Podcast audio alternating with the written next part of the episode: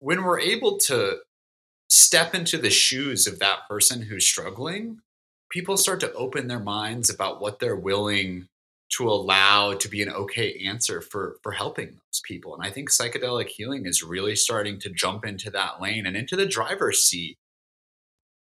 I wanna go where the moon shines bright. Welcome to the It Matters to Me podcast, a show that seeks out the passions in all of our lives and the motivations behind why we pursue them.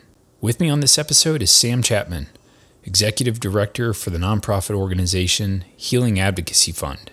With over a decade of experience in advocating for progressive drug policy reforms at the local, state, and national level, Sam co authored House Bill 3460 in 2013 that legalized medical marijuana dispensaries. And more recently, he served as the campaign manager for Measure 109 in Oregon, a law that legalized the first ever psilocybin therapy program in the United States. We talk about how his upbringing in Oregon helped pave the way in his fight for the psychedelic therapies to become publicly available, and how Oregon is setting the standard for other states to follow in their legislative footsteps.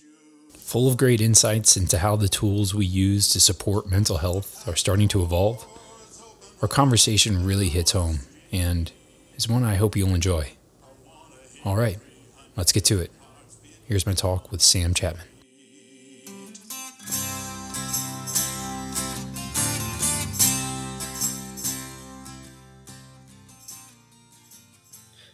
Sam, welcome to the show, man. How are you doing today? I'm doing pretty good, Adam. Thanks for having me.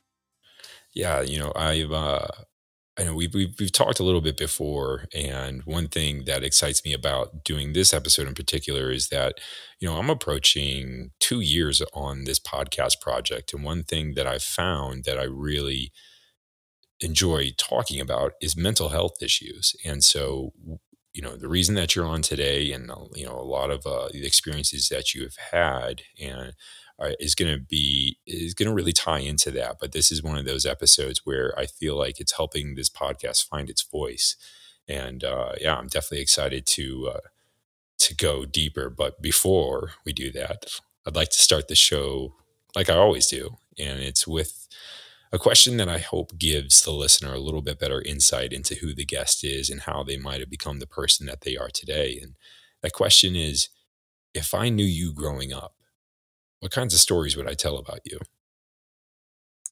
What an what an amazing question.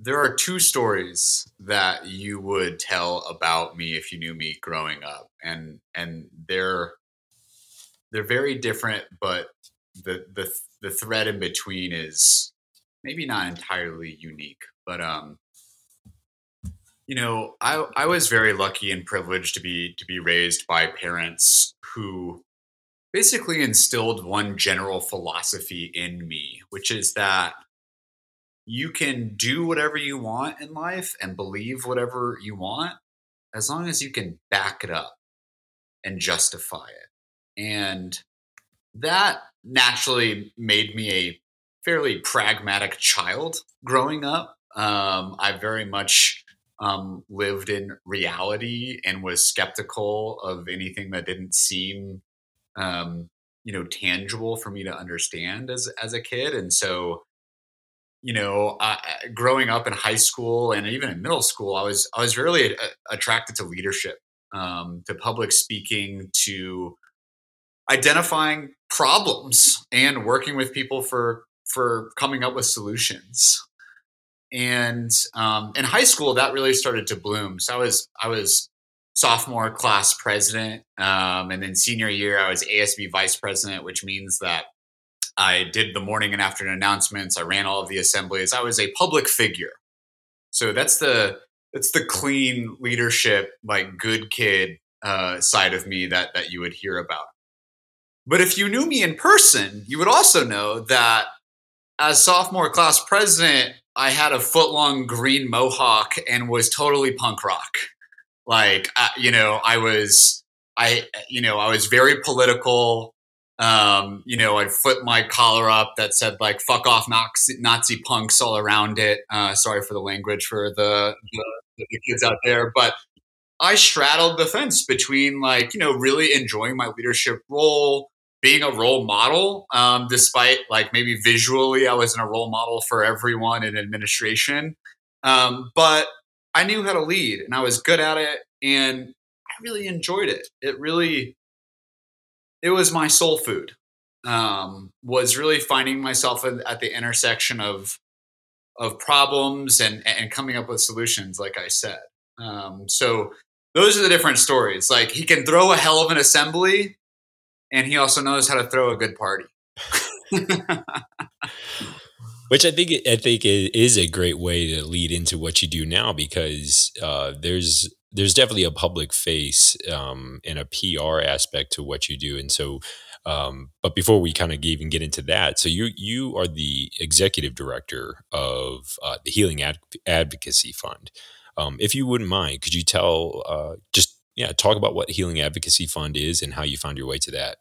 Yeah, yeah, absolutely. So the Healing Advocacy Fund is a 501c3 nonprofit uh, that we formed very quickly after the passage of Measure 109 in Oregon. For those who don't know, Measure 109 was the law that two years ago um, passed to license and regulate the first ever state level access to psilocybin therapy. And I'm sure we can go back and, and talk about that portion, but just to stick with HAF, we recognized very quickly after we passed that law that we were going to need to develop an organization that could help implement it. Um, and so the entire reason and cause for HAF is that we needed an organization that could really provide the education and resources to everyone in the entire ecosystem in Oregon to continue to move this program forward. And most importantly, to ensure that the Oregon program was built on a foundation of safety, quality, and access for all who stand to benefit. As someone who has been involved with politics my entire adult life, and frankly, well before I was an adult, um, it was very clear that we had a lot of reason to be excited about what we just did. And we also had a lot of reason to really ensure that we all understand the responsibility that we have as Oregonians being the first to move this forward at the state level, right? There's a lot of reasons to be excited. There's a lot of hope and a lot of healing that this program stands to do. And we need to ensure that we get this right because it, all eyes are on Oregon. And whatever happens here in Oregon, whether or not we create a golden standard for other states to follow, which I believe we are on track to do, or if we stumble and fall, you know, flat on our face, those impacts are going to ripple through the entire country and around the world. And that's why we take our responsibility so seriously to not hit home runs in the first inning, right? I think a lot of people, you know, want to have that mentality, and that's fine. But as the people who invested in making this possible for the state, we also feel a very serious responsibility to ensure that we can protect and over time expand the program to continue to serve as many people as possible that stand to benefit. So the Healing Advocacy Fund exists to help educate and promote safety, quality, and access for everyone who stands to benefit. Yeah, and and and that's definitely it's going to be the heart of uh, what we talk about. But yeah, that that that common through line thread. Um, you know, when I was uh, when I was getting out of the military, I was an intern on Capitol Hill in DC, and at the time there was a book that came out um, called This Town, um, and it's an it's just a great like page turner because it's just a complete takedown of everything that is like the American political system in a very like just poking fun at it way, and the best way to really summarize it is it just points out just how the the fact that like our nation's government, the free world's government, is run by basically high school high schoolers that have never that have never left their high school days behind. And so yeah hearing you talk about how your high school experience might have led you to this just made me think of that. And it's just so true that you know a lot of what not just not to you know be not to denigrate the work that you're doing but also understanding that yeah a lot of the stuff that what you're doing is like literally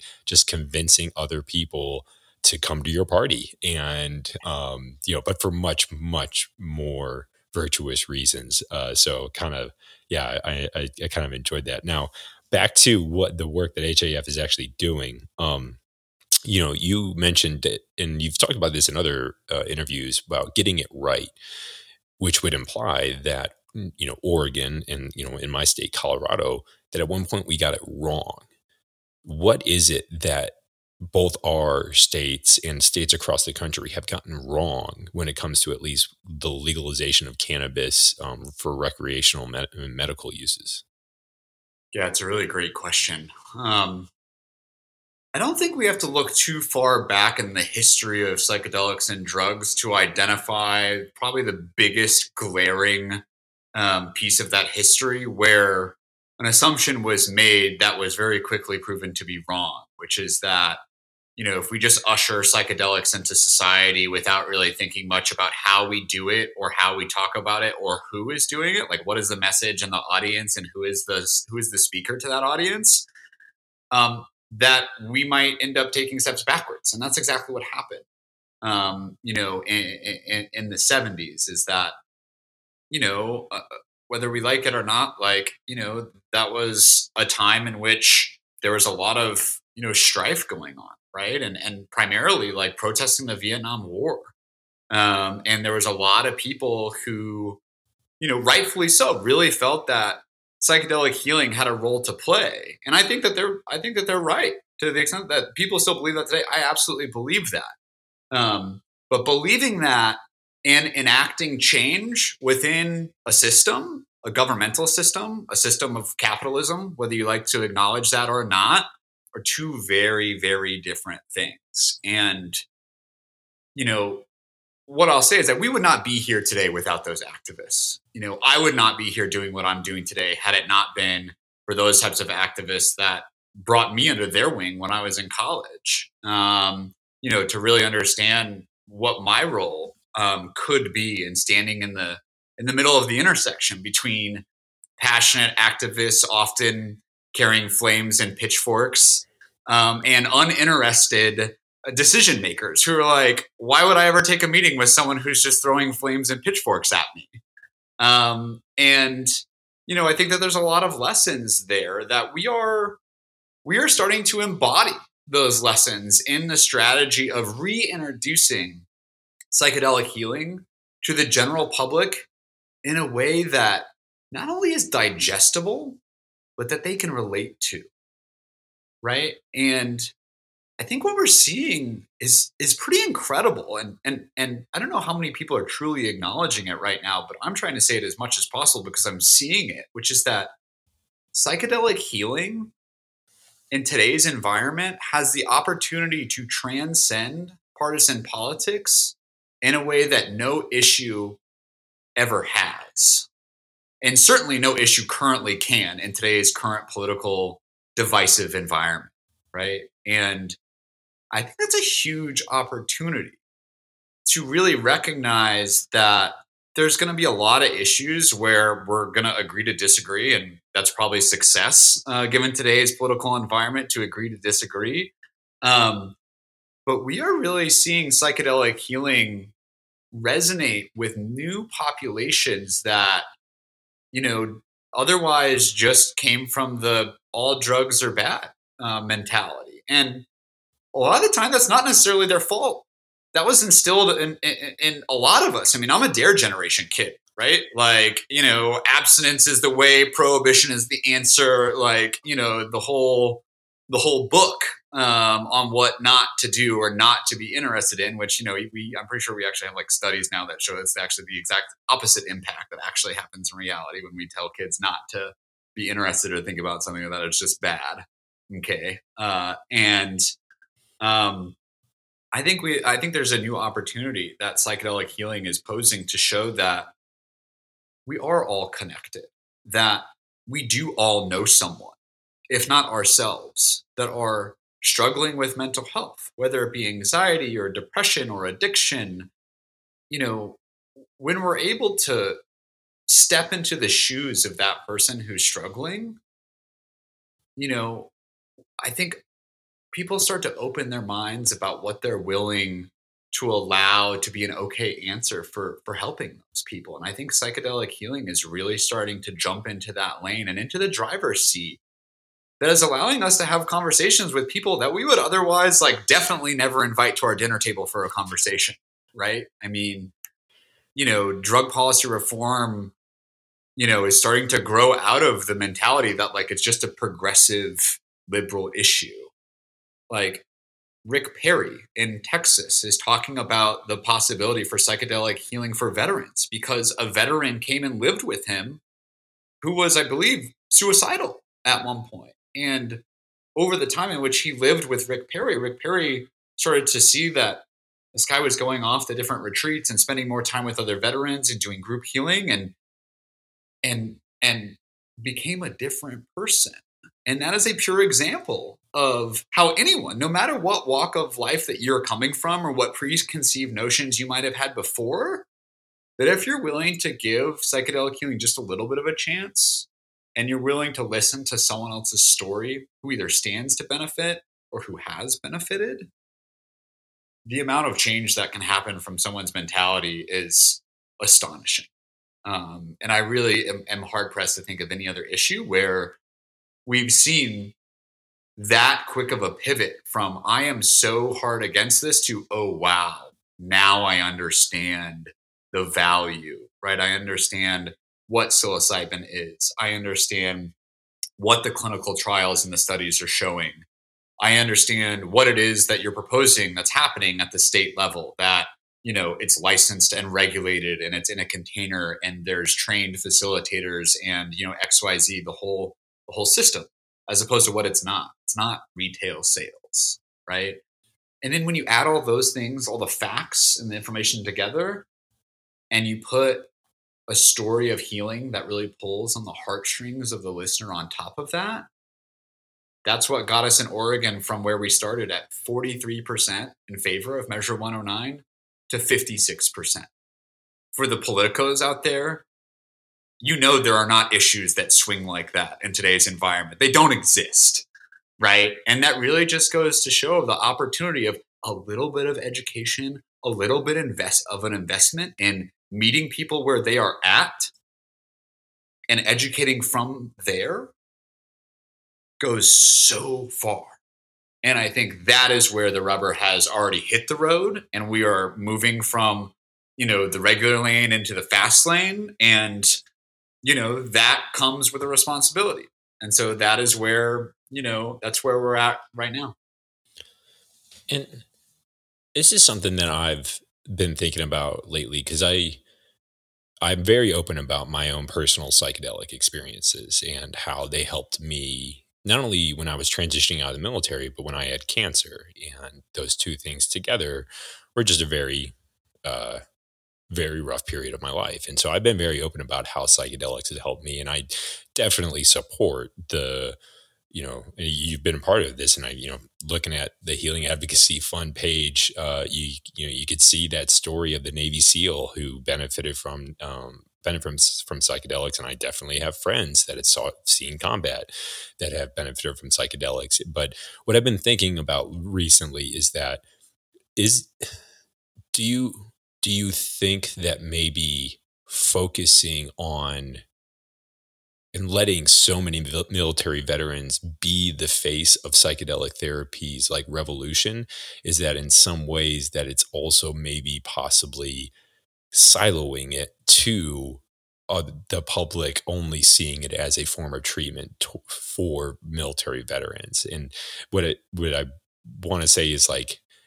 I feel like in some some way it might also be helpful to have just yeah the person who's just no I I'm just depressed. I'm not like I'm not a veteran. I haven't I have I don't have trauma in my past. I've just I have depression and letting even though it's not as sexy as yes i was a navy seal who did three combat tours and you know dealing with that but like but just making sure that this it doesn't become something that is only attributed to a specific community or spe- specific part of the community uh, and again like i don't even know how to really wrap that thought up but just like something that i've been ruminating or thinking about recently and i don't know what your thoughts on something like that might be yeah, totally. I mean, every audience from every walk of life stands to benefit. And the idea that one can benefit more than another is a total false dichotomy.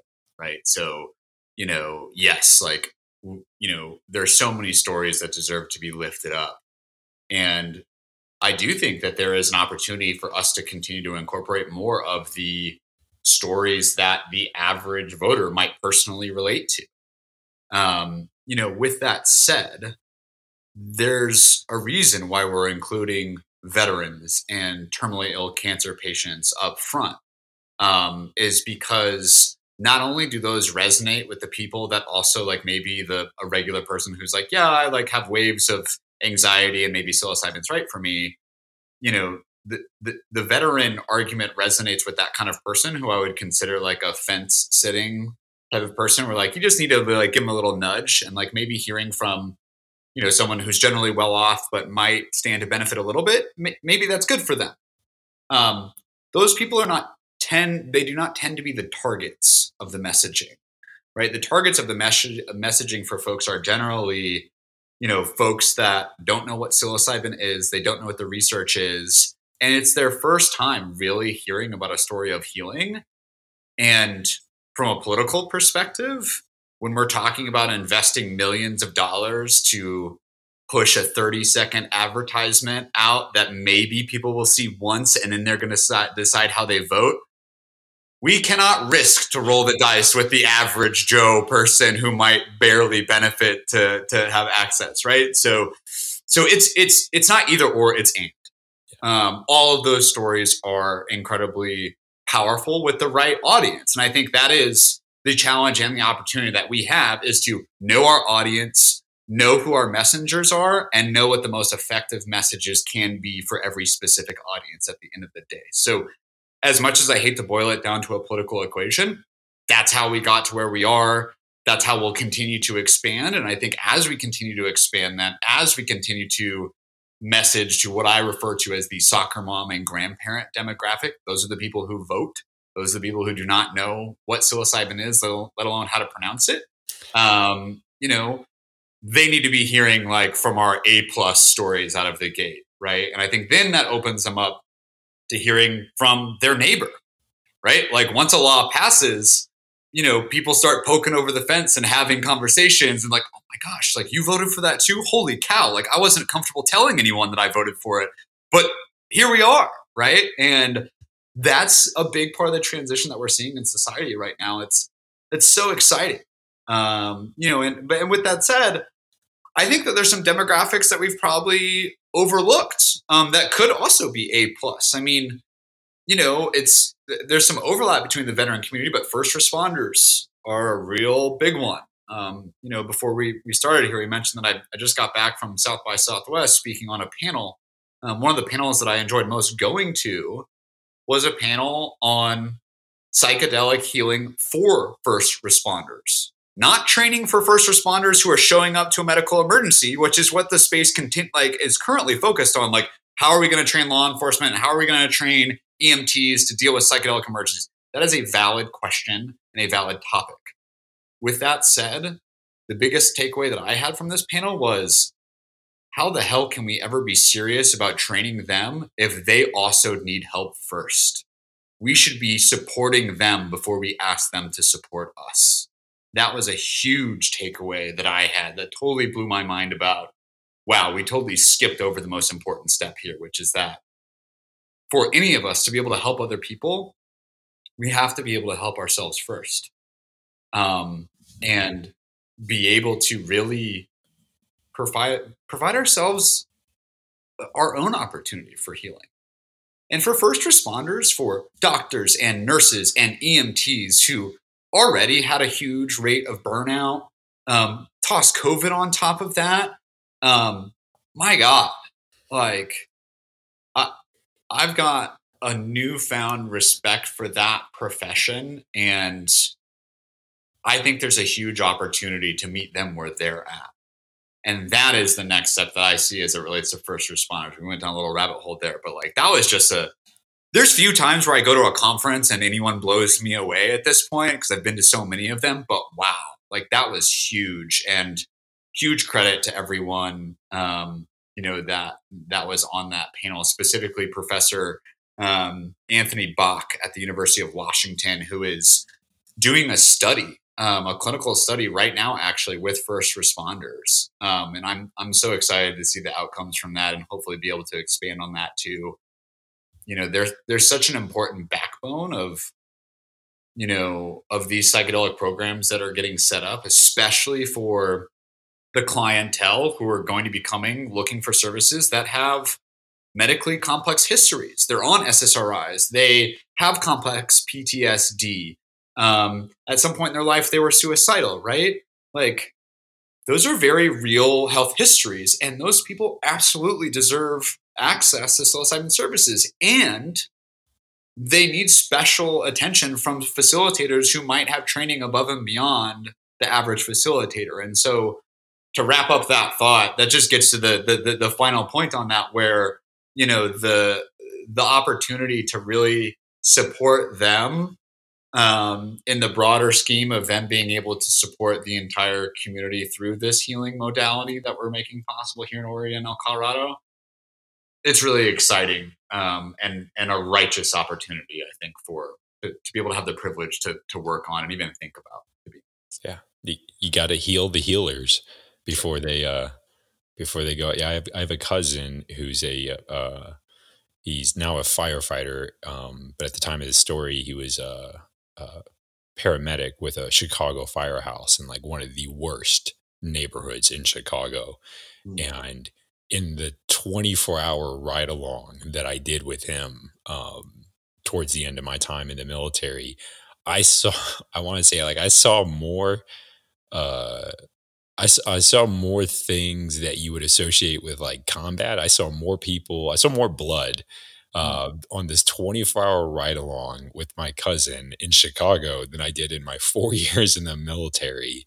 Uh, and and that and believe it or not, that was a slow day for him. Um, I think like the first call was like a heroin overdose, and then maybe there was like one or two stabbings that we had picked up, and then just but just yeah, like the you know military. I totally agree. Military veterans definitely have you know have that sexy appeal, that attention grabbing. But just as important is the first responders. Because man, I mean, he's been in he's been in that role for years now, and I like just the stuff that he has seen is just. uh just blows me away that he's still a functional human being and the fact that there are so many people out there it's yeah i think if there's any part of the us population that is you know that I don't want maybe deserves it is it's it's definitely them. So um well, you know, one thing that also came to mind and uh, kind of what we've you've already mentioned is this uh you know this healing, this path to healing and and I know a big part of like integrative therapy um in any therapy session is whoever's leading it has their own experiences with psychedelics. Uh, I would love it if you could share your own story with psychedelics and your own path to healing. Yeah, absolutely. Um, you know, I think like a, a, lot of people, I had various, you know, um, recreational, semi-recreational experiences, you know, in, in high school and, and, and college. But it wasn't until after college where I actually had my first intentional um, experience with you know an, with someone who had extensive experience in, in the underground um, with an actual experience and you know i didn't i, I mean it, i'm very excited to do a lot more prep for my next experience than i did then. Like i did a little bit of prep but in hindsight it wasn't nearly enough. But you know the long story short is coming out of that experience I became a lot more comfortable being vulnerable with myself as as basically as a as as a white male um, you know, and the privilege that I had, and acknowledging that privilege that I have, and um, it was ironically, it was actually that experience that allowed me to feel comfortable actually going to like talk therapy. Um, you know, I had I had gone through you know, a really hard breakup at one point that I thought was going to be the rest of my life. I'm sure many people out there can resonate with that, right? An uncommon one. Yeah. Um, and uh, and plenty of people had suggested like, hey, like it sounds like maybe now might be a right time to like go to talk therapy, and I just kind of rejected it. And it was the psilocybin experience that helped me realize like that rejection was just out of fear. And the fear was the opportunity to identify what the next step was going to be. And so not only was I able to was that able to help me break through into a space where I felt comfortable going to therapy, but it allowed me to feel comfortable talking about going to therapy, which allowed me to feel comfortable talking with friends that had felt that were in the same place that I once was and me saying, "Hey, look, like I know on the outside like maybe I seem like a really well-off guy who has no problems, like it's all good." And like and inside like that was definitely not the case. And it allowed me to share that. And then as a result, my friends started going to therapy. And like just to be like that was never the intention. The intention was just to share because they were curious, but it really opened my heart and mind up in a way that was totally unexpected and to the point to where you know at one point i went to um, men's group therapy for over a year and that i would never trade that in for the life of me like you know and at first i was really nervous about it because I, I had convinced myself like i'm just a perfectly fine like white dude who like is very lucky and like you know everything's going well. And it's like whoa like that's society taught me to tell myself that. That was the rec- that was the realization that I had there. And so um yeah it was it was an eye-opening experience and and I couldn't have been more grateful for that because now I know not if but when I have bouts of anxiety or depression or I'm just stressed out or whatever it might be um I have a place I can go.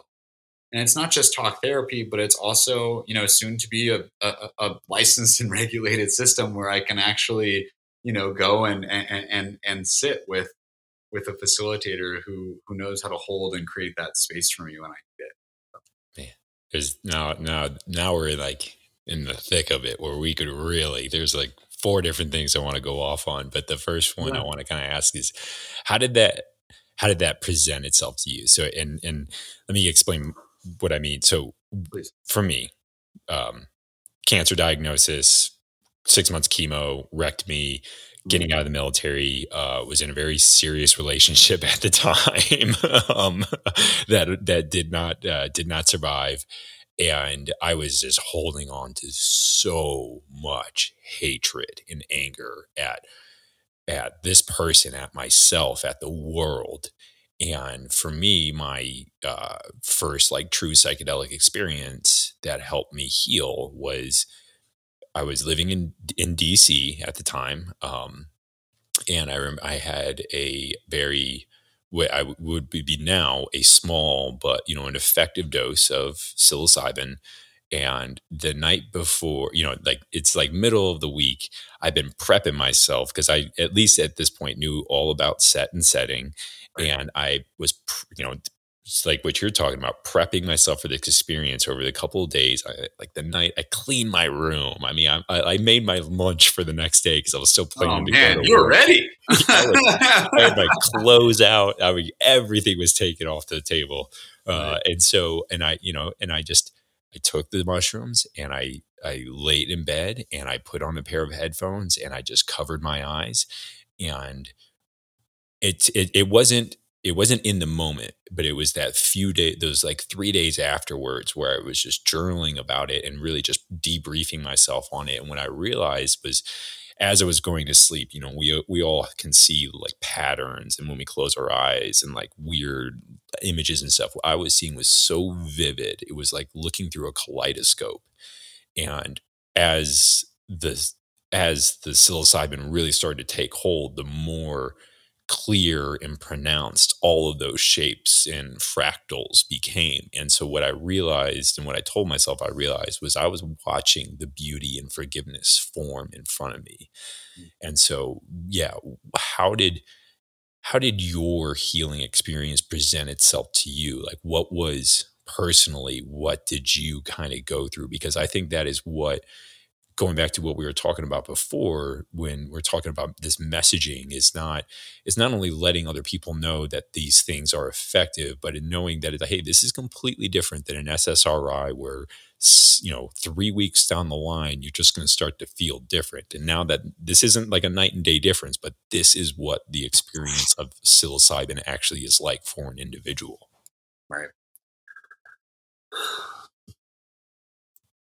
I think that I mean, to be honest, my realization was not that dissimilar, and that the bulk of it came in the days after within the integration. And part of it was spurred by journaling. Part of it happened in the actual session itself, but I wasn't able to actually put words to it as, you know, ineffable is often uh, the word that we use to describe the indescribable, right? So you know, it was partially ineffable, but started to form itself in the days after. And it was an entire train of forgiveness for myself, forgiving myself for putting, you know, a stigma on my own you know success or that i wasn't good enough or that i hadn't done enough to help other people like my strength and my weakness is that like i'm a serial problem solver at the end of the day. Like if someone puts a problem in front of in front of me whether it is my problem to solve or not like i will try and solve it. Like it is you know it's again like it's why i'm here today and it's you know one of the biggest things that i'm constantly bringing up in therapy right? Like and so it's it can go both ways and and that's okay. Like it can be both. It's part of who i am. And forgiving myself for thinking that it had to be some other way um, was what really just lifted the gorilla off my back. Um, and that's not to say that that gorilla doesn't come back from time to time right? But that's I, I know who it is and where it comes from and i can feel it creeping up. And i have tools now to work with. And just the existence of those tools like minimizes the weight of that gorilla by a lot right? Like it's still there and it's okay. It's okay that it exists. That's part of my life. That's part of who i am. That's life wouldn't feel like life without that right? Um, and i see it as the opportunity now um, to acknowledge that something might be coming up. And over time, throughout additional healing sessions and additional therapy, and just like a lot of journaling, um, you know, I have mechanisms now that I've developed to instead of reacting to it, sitting with it.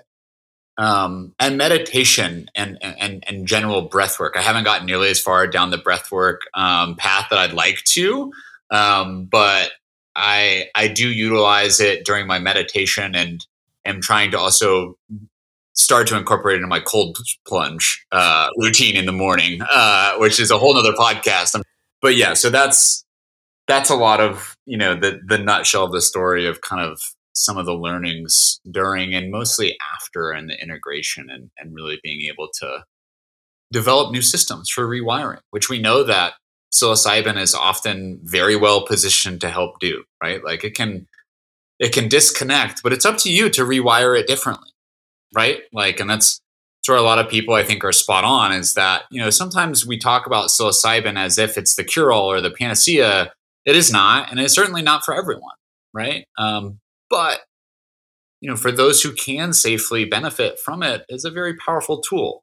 But you have to, like any tool, uh, you should read the manual and you should understand the precautions and like wear your safety goggles and like you know like don't be drunk when you're using a bandsaw like you know those kinds of things. That applies for psilocybin too. Um, and i think that's a lot of the work that we can continue to do with society overall as we start to create more access to these tools is, is hold the responsibility while still recognizing you know that um, there's a real opportunity here for for folks to heal that have otherwise not been able to. And that's also what I appreciate about the message and the work that you guys do is that you're not presenting it as this either or, like it's either mm, psilocybin or Western medicine, and and it's not like as if this is a hundred percent cure all. This, I mean, it has studies have shown that it has a much higher effective rate at treating, you know, uh, depression that doesn't respond to other kind of medications and severe kind of trauma, but it, it's definitely not 100%. And I think I have heard you talk about this on another podcast, is just how important it's not only not, not only important the me- having access to the medicine, but it's the it's the therapy afterwards. It's the it's being connected with someone who understands what the experience is and and not just like try to get into this mushroom f- mill of like enter here take this pill leave leave out this door and you're all good but just like the focus on the work that like this is an ongoing process and kind of your own personal story and my own personal story is that yeah this is a continuing process when it comes to when it comes to healing. It's not something that is just a one and done kind of situation. Right.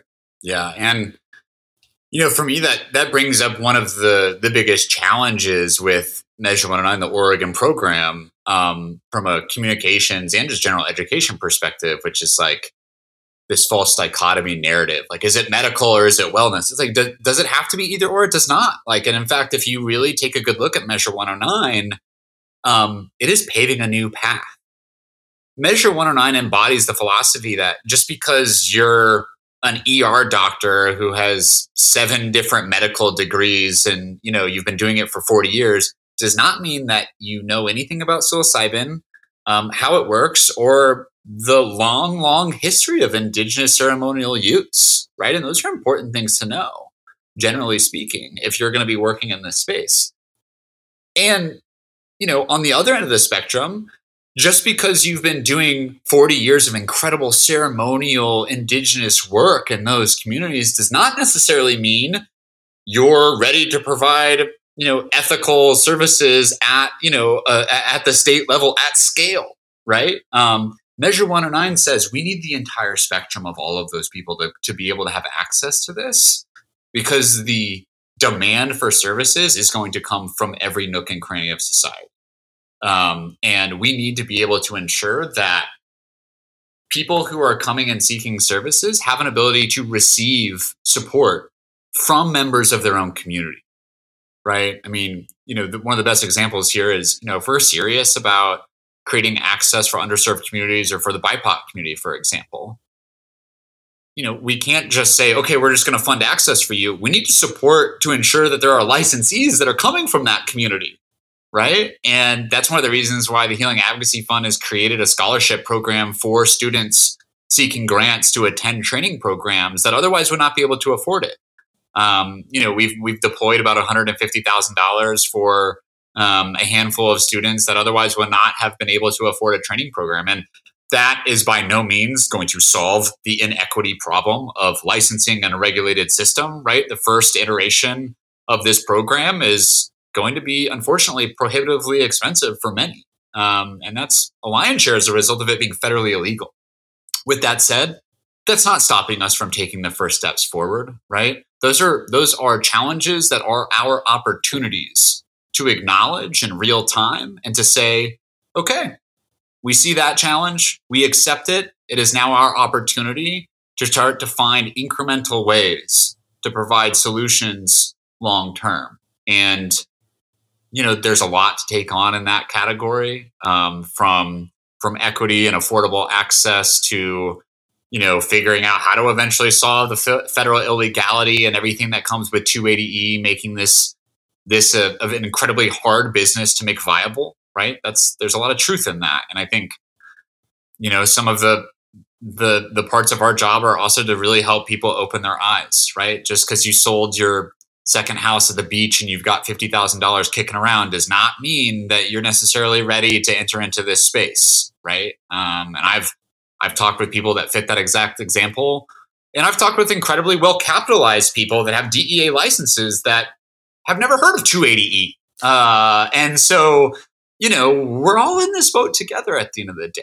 And I think the more that we can that we can really recognize that and recognize the power that we have collectively to solve problems, um, I think the more that we'll continue to see the foundation really set and be solid, and then we get to start to put the walls up, and then people get to move in, and you know we've got our we've got our little family moving because forward. we could put paintings on the wall. We can. That's right. Uh, That's right. Yeah, yeah. It becomes a little, you know, a, a community ecosystem of wherever you want to live, right? Urban, yeah. rural, whatever. You know, that's the long term path. Do, do you think the movement is benefiting or is in some ways hindered from not having like this singularity moment where it's like a nation because like you know it's hard to believe you know I I'm 36 approaching 37 but yeah MAPS and a lot of the research that MAPS has been doing it been going on for 20 30 40 years. And so this gradual process now over the last 5 years it feels like it's really accelerated but I feel like you know it's been a very slow and methodical uh, process to get to where we're at now. And so, do you think that the movement needs a singularity moment that like grabs the nation's kind of attention, or do you think that this slow, methodical approach, as uh, as kind of like as just as slow and maybe frustrating at times as it can be, is the right way to do it? It's a really good question. Um, had you asked me that question 10 years ago, I would have given you a totally different answer. 10 years ago, the answer was, hell yeah, we need a singularity. When is it coming? Um, today, while I generally share that sentiment, um, I'm a lot more cautious in my years of wisdom and in, in, in, operating within drug policy and that, you know, just because we won Measure 109 here in Oregon with 56% doesn't mean that it can't be taken away tomorrow. Um, and that is where my opinion these days is not necessarily the most popular opinion, right? Like I see my job as to to protect what we have earned. And by going as fast as we can, swinging for the fences in the first inning, that's a sure way to skip and cut corners. And the more corners we cut, the faster that this stands to get taken away from us. Right. And we have a huge responsibility um, to acknowledge some of the realities that are coming. But I actually don't think that our space is fully embraced yet, right? Um, you know, it's not a question of if our program, if someone is going to have a psychotic break at some point after going through a state program, uh, unfortunately, it's not a question of if there will be ethical violations and, and a sexual assault between a client and a facilitator. Um, those things will happen. And it's time to pull the band-aid off and recognize that. And that's not specific to psychedelics. That happens in all other uh, types of spaces unfortunately. And our job is twofold. Our job is one are there opportunities for us to do things differently where those other spaces were not able to because they were too far down the line right? Just think of like psychotherapy or or other types of offerings generally speaking. Like where are there opportunities for us to do things differently? And the second is where are there opportunities for us to create better support systems when those things happen, better reporting systems for when those things happen, better safety nets for when there are adverse events, right? These are not things that, you know, I think we should get stuck on in fear mode, right? And I think that right now, the majority of the psychedelic space is kind of like, ooh, like we shouldn't be talking about those things. And and right now, I'm trying to crank it up to 11 uh, on those things. As much as that we don't want to talk about them, we need to because if we don't, and we don't have a plan, and we're not acknowledging that those things coming, when they come, we're going to be in trouble if we don't actually have a plan to really be able to support and address those things when they happen. And again, recognizing that they happen in other places is not unique to psychedelics. But if we're caught flat footed, this whole state level game that we've pulled together that we're so proud about will be taken away in a hot second. Man, yeah, that um, there's a local meetup here in Denver, Denver Psychedelic Club, um, yeah. and it makes me think of a meeting that I went to a few months ago. And you know, as we're all just sharing our own personal experiences, uh, one person very very grateful that he shared this experience but yeah he did not have the rosiest thing to paint about his own session and i think it's really important um, that other people know that like again what we were talking about before that this is not a cure all and his his situation was basically he was working with a therapist and and I'm and I don't know if the therapist was had i don't think the therapist had psychedelic experiences themselves. And so and it wasn't as you know the the nightmarish like this person just had a mental breakdown and just was running around the street without clothes on it. They just realized like yeah the amount of vulnerability that is required for these for these healing sessions um, he he definitely gave a lot of power to this person who didn't know how to correctly handle it. And so it just was it it wasn't like I said, it wasn't the rosiest thing. It wasn't positive. It wasn't. Uh, it kind of left him in some in his own words left him feeling like he had taken a few steps backwards. And so I think, yeah, that is it is unfortunate, but it is the truth that needs to be out there almost side by side as these things are. Because I totally agree with you. That it is maybe as great as it would seem if, like you know, I can throw whatever famous figure out there comes out and says like, yes, I have, uh, you know, I have benefited from psychedelic therapy. It has transformed my relationships with myself and others. Like how awesome that would be. But then it's also like, whoa, whoa, whoa, we don't want to be rushing too far into this. And so I totally agree that this gradual, steady approach is the most effective way um, to make this thing last. Um, if I had, if I had a ma- magic wand and I could fast forward 10, 15 years, however, where would you like to see this environment be? Well, I mean, I think I'll use the analogy that you used before in terms of like, you know, do we do we advocate for the singularity or do we keep kind of pushing And what I would consider kind of three different paths, right? So we have the federal path, right? Like we are maybe a year away from like prescription MDMA for PTSD at the federal level, right? Like that's huge. Like we got to keep we got to keep pushing on that, right? Um, on the other end of the spectrum, we're really starting to see you know the removal of criminal criminal penalties and and and decriminalization start to take hold too. Um, and I'm not talking about lowest law enforcement priority. That's great at the city level, but I like I need to take a stand and pick a bone for a second, which is lowest law enforcement priority is not decriminalization. Like the first person that goes to jail because they thought that something was decriminalized, but there's just law, lowest law enforcement priority that got a cop who wanted to be an asshole about it. Like that's a misinformation campaign, like waiting to happen, basically. But anyways, still support all of it. It's all in the right direction. Decriminalization is starting to really move forward too from a social justice perspective and really like the you know the idea that like we should not be putting people in jail um, for drug use, right? Like that is a mental health issue to the extent that it is. It is not a criminal issue, and we should not be treating it as such. And then the the the, the middle level is Oregon and Colorado, right? Like licensed and regulated access.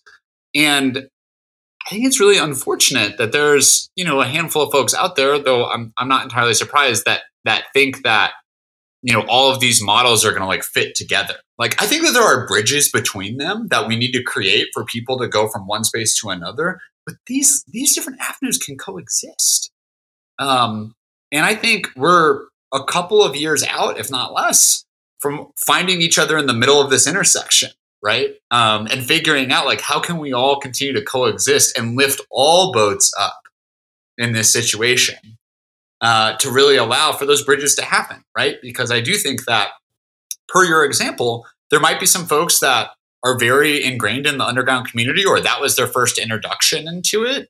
And that works for some people, but it may not be the level of care that, you know, my mom would want, right? Like my mom's probably more interested in like, you know, I can see your credentials, you're listed online, you have good reviews, like you have a license from somewhere, right? Like, and I generally think like the larger portions of population probably fall in that bracket. We'll see. Um, and there's folks who, you know, are more on the clinical route, right? And I think if we look at prescription MDMA for PTSD, veterans are going to have a big, big path there. There's still challenges at that path, just like there are challenges with decriminalization, just like there are challenges at the state level. And I really would implore people to say, like, just because you're in one of those lanes and not the other does not make the others enemies. We're all together trying to heal people and we have to meet people where they're at, right? So prescribing one for a different community, like just is a futile effort. And in my personal opinion, I really think that it's okay if we're taking different paths. like that's the whole point is to take a path that works for you. And so that's where I think, you know, long term, all of these paths are going to continue to evolve and hopefully the pipeline's widen for everyone. Right. I think that's what everyone wants is to whichever path is right for you, we want to be able to make sure that you can actually benefit from it right? And we're still in the process of building some of those pipelines. We're definitely in the process to the extent that they exist to continue to monitor and improve those pipelines of access. And none of that is going to happen overnight. Um, but we are starting to hit our stride. And as we hit that stride and as we pick up steam, it's important for us to pay attention to the miles per hour sign on the highway to determine whether or not we are like whoops like we we're slamming on the gas here. Like it's time to like pull over and take a bathroom break real quick because like we were really speeding and we got lucky that we didn't get pulled over. Um, maybe a, not a great analogy uh, with law enforcement but it's what came to the top of the head. Yeah, yeah, yeah, totally well sam i think uh, you know we're, we're kind of coming up on an hour and um, you know there's there's so many things you know uh, there's so many ways I want to take this conversation, or you know, I could have taken this conversation, but I love just hearing a mix of what your own personal story is and just the work that you're doing and going beyond just all of the the platitudes and just like the business jargon out there because that's the one thing I hated about the cannabis legalization was like oh we're just going to legalize it and tax it and right. that'll soothe all the Republicans that are anti drugs or whatever and it's like no because that just sets up another system of taking advantage of people and so what I I just want to tell you I, I just appreciate not only what the Healing Advocacy Fund is doing, but just you personally being out there and talking about these things that are are are, ch- are just you know challenging for other people to to maybe articulate, but you're doing it in such an effective way that it um, and it's changing minds and, and it's definitely changing the landscape as far as uh, policies go. So um, just thank you it's probably the the easiest way to summarize all that. But then yeah but this thank you so much for taking the time to talk to me today. This has been has been an, an absolute pleasure. And um, if anything i'm uh, excited about my own you know hopeful involvement in the HAF's work here in colorado. Because i yeah when i talked to your counterpart earlier today tasha that was a big sticking point for me was how do i how do i help and so, um, yeah, I just want to say thank you again for taking the time to, to talk to me today. Yeah, no, Adam, it's been an absolute pleasure, and and and I uh, I really appreciate it. And what I'll say is that it takes a village, and it will continue to take a village. And so, while you're continuing to figure out what your role is, I would also tell you that you're you're doing it right now. you know, you're sharing your story, right? You're putting yourself out there.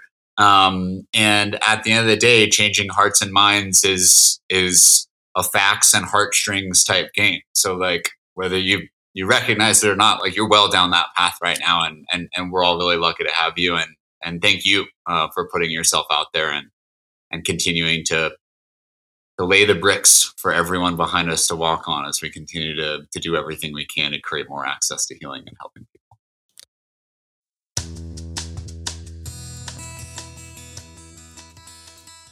Thanks for listening to this episode of the It Matters to Me podcast with my guest, Sam Chapman, Executive Director of the Healing Advocacy Fund. Make sure to check out the show notes for links to their website where you can learn more about their advocacy work and just the research behind psychedelic therapies. And if you have a minute and you enjoyed this episode and the podcast overall so far, please consider leaving a review and sharing it with a friend. It really helps other people discover the show. And like always, you can get in touch with me by writing an email to adam at itmatterstomepodcast.com. Can't wait to talk again soon. This is Adam Casey, signing off.